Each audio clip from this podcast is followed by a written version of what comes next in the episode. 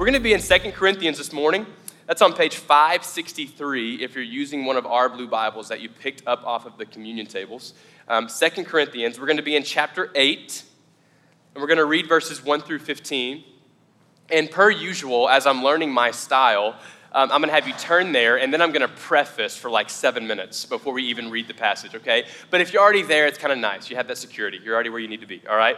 Second Corinthians chapter 8, verses 1 through 15, all right? So uh, just to recap where we've been, in this Easter season, we've been celebrating resurrection life and looking into, in the past few weeks, some of the implications, you know, that Jesus not only died but resurrected and what that means for us as, as a people. Uh, you know, if you follow Jesus, it's a big deal that he did, in fact, resurrect from the grave. So a few weeks ago, we talked about loving our neighbors. We had that handout and tried to get really practical about loving our neighbors. Last week, we talked about the invitation to come and to die so that we could live. This idea that, that Jesus says, hey, if you'll come to me with open hands, let me have everything you got, I'll fill you with life and life abundantly, celebrating the fact that we die to sin and we resurrect to life and life abundant. It's really, really this beautiful picture. And, you know, when you look at the story of the New Testament, you see that there are so many implications because Jesus resurrected. Like you watch as the disciples who were once cowardly, right? In one moment when Jesus is being arrested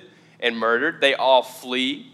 But once Jesus resurrects from the dead, you watch them all just take on this incredible courage all eventually going to die for their faith. You, you watch these disciples who, when Jesus in the garden said, Pray for me, all they could manage to do was pray while being asleep, right? Which probably wasn't prayer at all. They just kept falling asleep.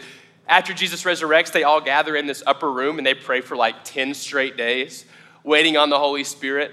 You watch this church in Acts 4 erupt. They're, they're generous. They're known for singing hymns and listening to teachings and breaking bread. And they were also known for, for sharing everything as if it wasn't their own. Like there's these incredible things that happen. When we get a glimpse of Jesus being alive, of God being present in our lives, there are some real implications. And so today, we're gonna kind of hone in on a specific implication, all right? And it's gonna be this idea of generosity, all right?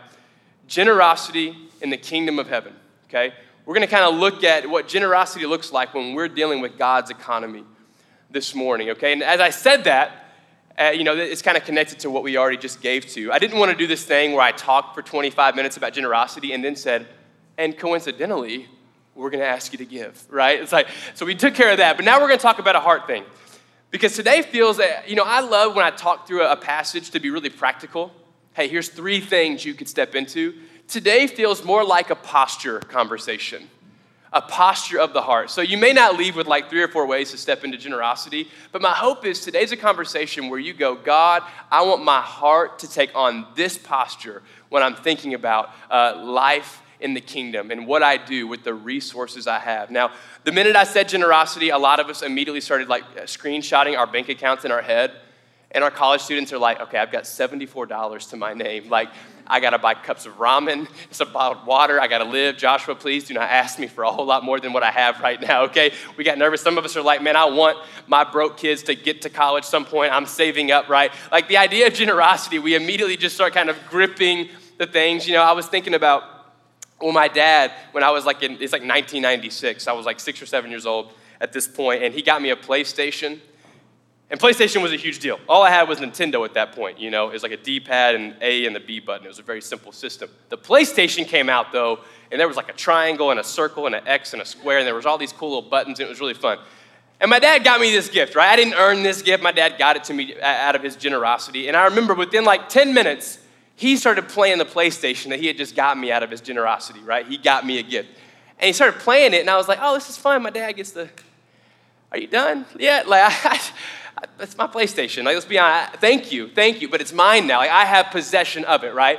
Or like, if you set like any like amount of two-year-olds in a room with toys, it's amazing how quickly they stake their claim. I was with one of my friends the, the other week, and they went to, we went to the YMCA and watched his kids play with all the toys, and it was amazing how immediately territorial these little kids were.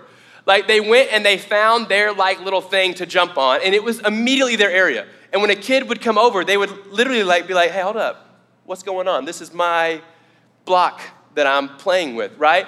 It's like kind of instinctive. Like that's just kind of our instinct. And that's kind of what I want to talk about today. I want to address how the posture of our hearts change when we're dealing with the economy of heaven. How our instinct to hold on, to be tight fisted, how that changes when God says, Actually, I'm the giver, I'm the provider of the resources, and with me, you never run out. Like, you'll always be taken care of. So you don't have to be so tight fisted, so territorial with the things that you would consider your own. And we're going to look at all this in 2 Corinthians chapter 8, verses 1 through 15. Now, we're, we're going to interrupt a letter that this apostle Paul, this follower of Jesus, is writing to this group of people called the Corinthians. And before we read these verses, I want you to understand who we're talking about and his relationship with the Corinthians, okay? Because he's going to make some bold requests to these people. And if you don't understand the relationship, it'll feel a little off putting, honestly. So, Paul has, uh, has been to this city called Corinth. He hung there for a, for a year and a half, about 18 months. He planted a church there. He did real life in the dirt ministry in Corinth, okay? So, when we're reading this letter, we're reading a letter from someone who really knows this group of people, all right? He's not some stranger taking some weird place of authority. He knows these people, he's ministered with these people, he's suffered with these people, and he's kept in constant contact. In fact, it's Second Corinthians, because this is the second time he's writing to them, okay? So that's important. We're reading a, a guy who has relationship with this group of people. And then, secondly, I want you to understand the fundraising context. So, Paul's going to be asking for funding. And here's what he's doing the church in Jerusalem is not in Corinth, in Jerusalem, has been suffering from a drought for five plus years, okay? Now, these Jewish Christians are in Palestine where the Romans charge double taxes of any Jews, okay? And potentially, since he's asking for funding on behalf of Christian Jews, there's potential that those Christian Jews are even more isolated from the Jewish community, therefore have less and less resource. Does this make sense? Did I go too fast? Okay? So, church in Jerusalem, suffering in major need.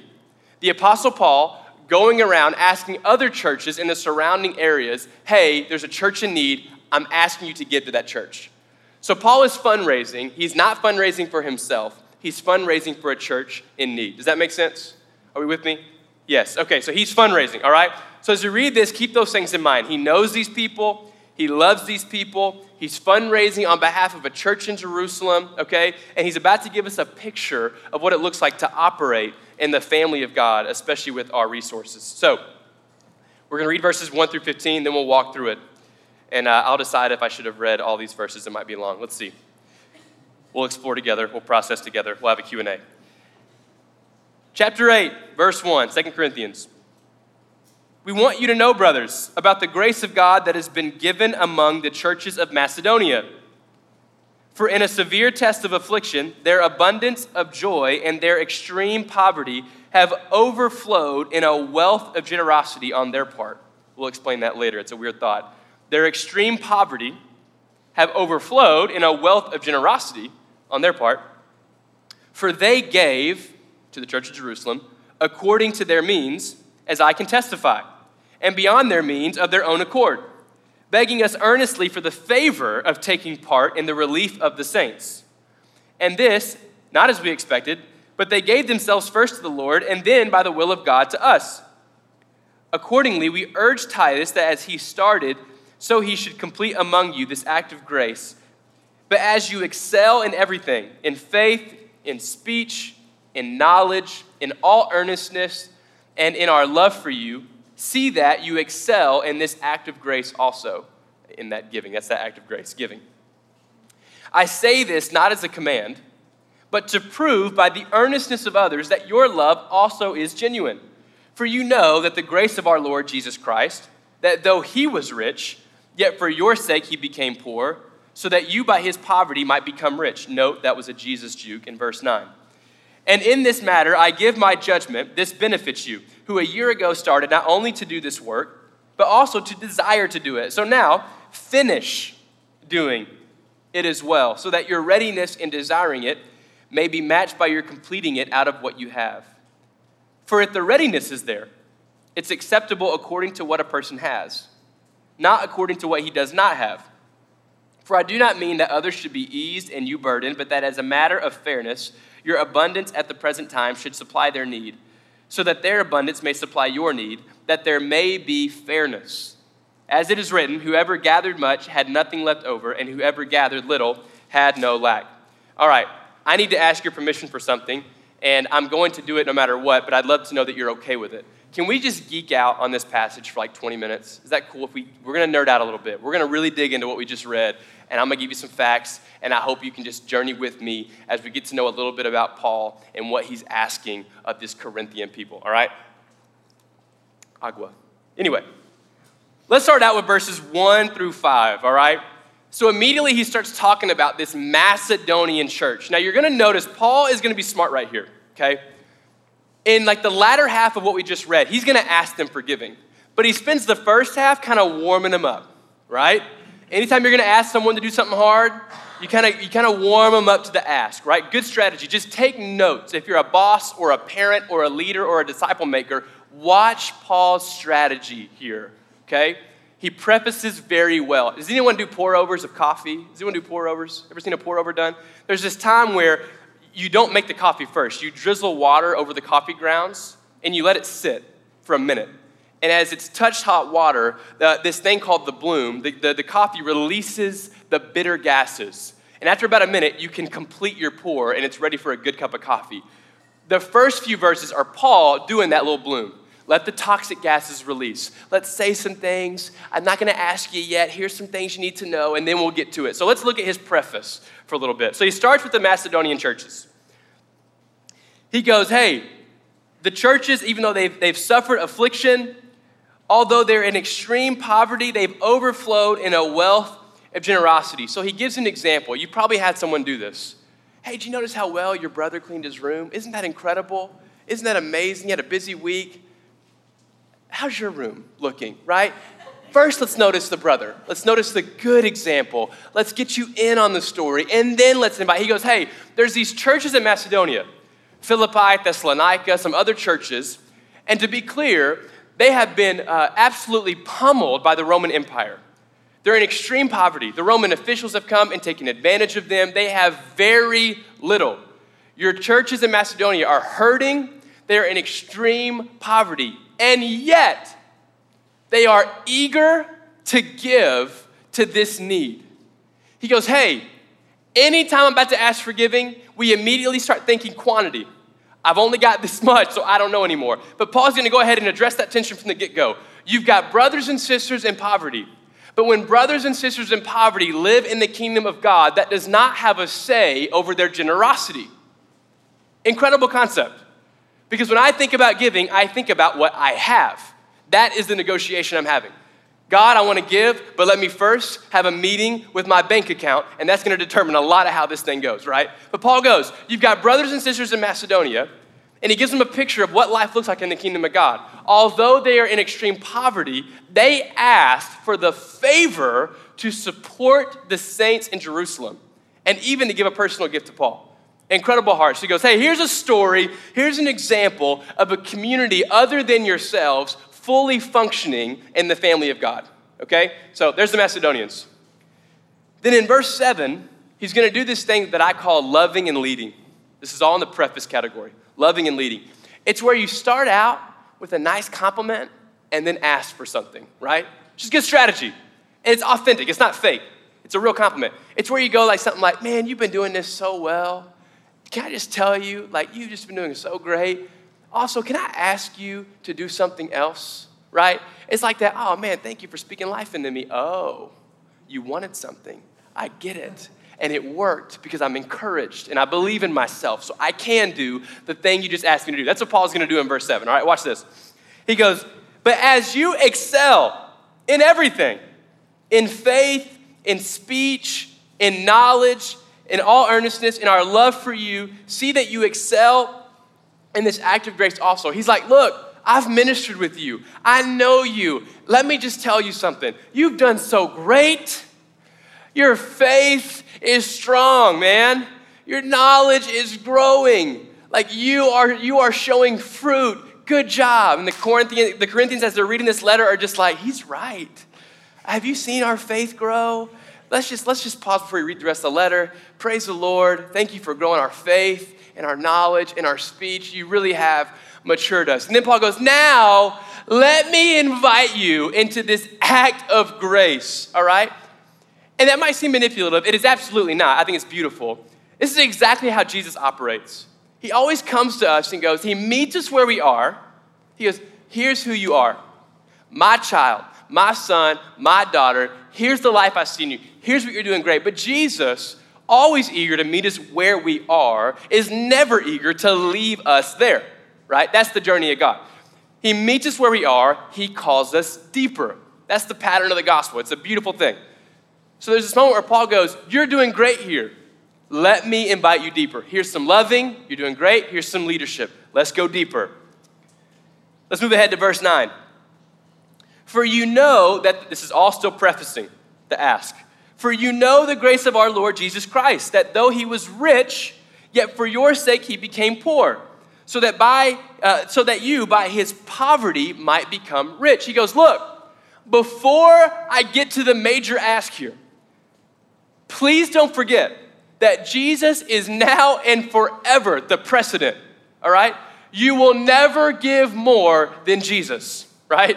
You will never accomplish that feat. Before I ask you to give it yourself, let's remember the one in whom we exist for, the one who invited us to follow him. Jesus himself was the richest of the richest in the kingdom of heaven in all of its glory and all of its perfection. All he had to do was be, be perfect and hear his praises saying to himself and just live in heaven.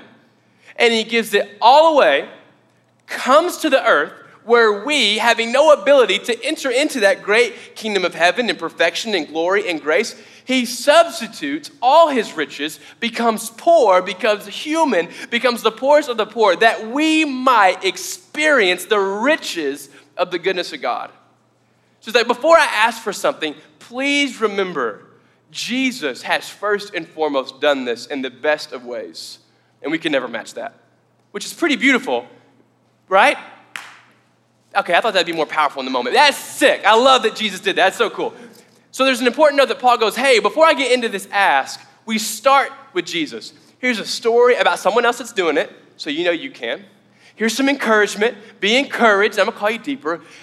And lastly, and most importantly, remember that we are not asking you to do something on your own. Jesus has done it first and foremost, and he's also promised his presence. So you don't do this alone. The same spirit that led Jesus to do this is the same spirit that's in you. All right, now we get into the invitation, okay? Verses 10 and 11. And in this matter, I give my judgment. This benefits you, who a year ago started not only to do this work, but also to desire to do it. So now finish doing it as well. He's going, Look, a year ago, you had this desire, this moment where you wanted to give. You were in on this. We had a big talk. We showed an emotional video. You loved it. You were moved. You couldn't believe all those interviews with those kids. And you were like, man, sign me up. I want to give monthly to this good cause. That's not what happened because it was a thousand years ago. That technology did not exist. But you get what I'm saying. There was this moment where the Corinthians were moved to give. And Paul's going, hey, don't let this movement, this generosity in your heart, die at just a dream. And when I was thinking about our context, no one loves dreaming and being moved by good ideas more than the American people, right? We love this. The most fun phase about loving people is the idea of loving people. That's the best thing, right? The most exciting thought about starting a multi million dollar company is the idea of starting it, right? And typically, if you're like me, that's where it can end, right? It ends with the idea. Like, man, that would have been Think about it. Let me just get lost for a second while I'm a barista. How good it would have been to start that company, right? That, man, that would have been cool. Golly. Yeah, I almost did. I almost did. You should hear this idea that almost happened, right? And Paul's going, look, that's not just an American thing. Paul's going, look, it's a human tendency to be moved in such a way, emotionally stirred. In fact, to hear from the Spirit, to be provoked, to step into this deeper commitment of being in the family of God. But it's kind of in us to fall in love with the thought and to not see it through. And Paul goes, Right now, I'm going to ask you, don't leave this act of obedience or this act of commitment at the obedient or at the uh, dia stage, at the desire stage. don't leave this at prayer. Let it lead to practitioner, right? Don't just be prayerful, practice what you're praying. Don't just desire it, act on the desire. Complete that which was started in your heart. Then in verse 13, he's gonna, this is like when we're gonna get into the meat, all right? He's gonna address what it's not an invitation to do and what it is an invitation to do, okay? So in verse 13, kind of the first half, let's be clear on what it is not. For I do not mean that others should be eased and you burdened. Okay? So let's be clear. This is not a call to like poverty for poverty's sake. I'm not asking you to, to give up all of your resources, give them to someone else so that you in turn have no resources and they now have all of the resources. Which is interesting, right? That sounds like a, a kind gesture. But Paul goes, I'm not asking you to empty everything you got so that someone else now has everything. And really, the situation's just reversed. That's all that happened, right? So, this is not like some call to poverty. And I think this is important because when we hear about generosity, especially in the kingdom, I don't know about you, but for some reason, I always think, okay, so I gotta give up everything. And that is a daunting thought, right? God may, in fact, call you to give up everything. But Paul's saying right here, I'm not asking you to give up everything so that they can have everything and you can have nothing. That's not what I'm doing. And the reason I think this is an important thing to know, this is an important crossroads to come to, is if God is calling you to generosity and you misunderstand the calling and you feel this huge ask and you don't feel able to step into it, a lot of times that causes us to cancel out any act of obedience at all, right? We see that this thing feels a hundred steps that way, and we're, we're, we're intimidated by the 100 steps, so we don't even take one step, right? So, this call to generosity is not a call to give everything away so that you are emptied, although God may put that calling on your heart, right? But it is a call to like take a step into life in the kingdom of God, dealing with the economy of heaven. So he goes, hey, look, this is not about you emptying everything, you're, uh, you're emptying yourself of everything. But finish verse 13 but that as a matter of fairness, your abundance at the present time should supply their need, so that their abundance may supply your need, that there may be fairness. This word really got me good this week. He didn't go as a matter of the abundance of your heart, or the overflow of your kindness, or the overflow of your compassion would you give. He goes as a matter of, what's the word he uses? fairness. Say it again, as a matter of fairness. Interesting, Paul. I would rather you tell me as a matter of the goodness of my heart. How great I'm doing, how compassionate I am, man, how selfless I was. No, he goes, You're now functioning in the kingdom of God, as noted with the Macedonian churches, right? You're in the kingdom of God. And when you're in the kingdom of God, you are a part of a family that is bigger than yourself, okay? And in the family of God, in any family, the logic of the I earn this mentality, therefore I own this, is out the window. This is true. In your families, if I ask you, if I'm like, yo, Scott, can I have a thousand dollars? Like, is that cool? He's like, I'm, what's it for? Probably not, is my gut feeling, but what's going on, right? You and me can have some questions. If your mom or your dad goes, I'm in need, I need a thousand dollars, that $1,000 is a lot less expensive than the $1,000 I asked for, right? Why? Because a heart is motivated by love for the family, right? When a family member, did I do a bad job explaining that? When family asks for something, is different than when just some random person asks for something, okay? It becomes a matter of that's my family, so I take care of my family. I'm not worried about you what you earned or what you did not earn. We're in the same family, so we share resources much easier, right? Does that make sense? Paul goes, You're now operating in the kingdom of God. And God is the giver of everything you have, all right? It's all from God anyway. So if you're in a family and God is the giver of those things and you have family in need, this is a matter of fairness. Share your resources. Don't be so tight-fisted. Take care of your brothers and sisters at a matter as a matter of fairness. Share your resources. There will be a time when you have resources to share with someone else, there will be a time when you yourself need resources. And when the family of God operates as the family of God should operate, there will always be resources available. This is incredible truth. He goes, Hey, as a matter of fairness, this is hard for us. This is hard for me. In the American mindset, earn it. What I got, I got on my own. You need to do it yourself. Pull you up by your bootstraps. That kind of like weird notion that you earn it all on your own. Paul goes, No room for that. In the kingdom of God and, and the thought of generosity and sharing our resources, it's a matter of fairness. It is from God, it is ours to share. And then in verse 15, he sums it up. As it is written, whoever gathered much had nothing left over, and whoever gathered little had no lack. And I read that, had no clue what he was talking about. It sounded like a proverb from like Yoda or something, you know. Whoever gathered much had nothing left, I guess Yoda would say it backwards, but nothing left over, and whoever gathered little had no lack. But I looked into that passage. It's actually quoting Exodus 16, verse 18. And it's talking about when the Israelite people were in the wilderness and they had nothing to eat, and God provided manna from heaven miraculous food, crazy stuff. And uh, he's talking about how as people gathered, they got exactly what they needed. Like God provided exactly what they needed because they were his children and he cares. And so he's reminding them hey, in the family of God, no matter how much you need or how much you give away, you will have what you need. Like God will provide. It will defy logic at times. It won't make sense at times. You'll have to really pray against worry and fear at times, but God takes care of his family. Don't forget that. And this isn't just true now, this has been true for a long time. We can go back thousands of years to the book of Exodus. God has always provided exactly what his family needed. So, some practical steps that aren't going to be super practical, okay?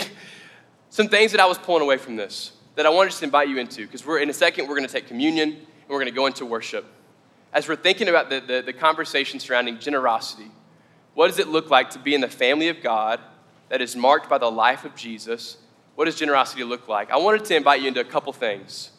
Um, first, I just want to invite you as you take communion to just pray over the posture of your heart. God, I have time, I have resources, I have money, I have things that you've been giving me. Will you help my heart to see what's around me? and to not be tight fisted with the things that are from you and for you, right? So I just want to invite us as we're taking communion together, just to pray over the posture of your heart. Ask God to search your heart. Where are places of selfishness? Where are places where I'm tight fisted? Maybe where are places of worry and anxiety? I'm not sure where this money is going to come from. Maybe it's a call for you just to trust that God has got your back, He will provide. That's one thing. Secondly, there's a practical, there's always this invitation that we just gave you this week, like to give. You know, we shared with you a need that some of our church planters and our residents have. So if you're looking for like a practical way to give to something, we've made that invitation explicit this morning on our end. But also, I just ask, uh, I would ask God, will you help me to be aware of what's around me there are so many people that love God that are in need, and if we would have eyes to see, God will provide chances to share resources to encourage a life. I stand here today as a testimony as what the giving of God's people can do to a life. I'm here because someone said, or a, quite a few people said, I believe in you, I'll help you on this journey. I couldn't be here otherwise. There are people that, that will benefit from us functioning as the family of God. So you know, pray for the posture of your heart. Um, consider giving to Ethos. Or if you're going, but I think God's pointing my heart in another context to another community that could really use my help, do that. Like follow the Spirit there. So I'm going to pray over us uh, during this time of communion. Um, man, I just invite you just to pray and discern. Like, God, wh- where might you be inviting me to show how the kingdom of God works, how the economy of heaven functions when you're in control and when I'm your kid? Um, let's pray. Uh, God, thank you for this morning. Thank you for um, just a place to gather and to speak about your word. God, we love you. I pray for this time of communion. Um, this conversation, to me at least, can feel weird because generosity isn't very like emotional or uh, it doesn't like tug at my heartstrings. It more challenges me. So, for those that are on the same page, I pray, God, that you soften our hearts and give us just simple ways to posture our hearts. And even if you want to give us a step of obedience, show it to us. Um, Lord, Thank you for communion, this reminder that Jesus, you came You took on flesh, that's the bread. You shed your blood, that's the juice, to show us that, that, that you have committed this like incredible act of generosity um, to your people freely, God. And, and may that be the, the place in which we operate out of. May that lead us to be generous people, to trust you as our provider. Uh, in Jesus' name, amen. Um, before we get up, 2 Corinthians 9, it says, Each one must give as he has decided in his heart, not, not reluctantly or under compulsion, for God loves a cheerful giver. And God is able to make all grace abound to you. So, just a reminder this is not like a weird, awkward, hey, make sure you remember to be generous. This is like, man, God has given generously and He has given us so much. So, out of joy, we give. So, if you feel any kind of obligation or anything, just just take time to pray. Like, God will turn that into a heart of joy. So, um, I'm invite you to stand up. You can head to the middle of your row, and, and, the people in the front can get communion from the front, from the back can get it from the back. Um, let's take communion together, and then we'll worship.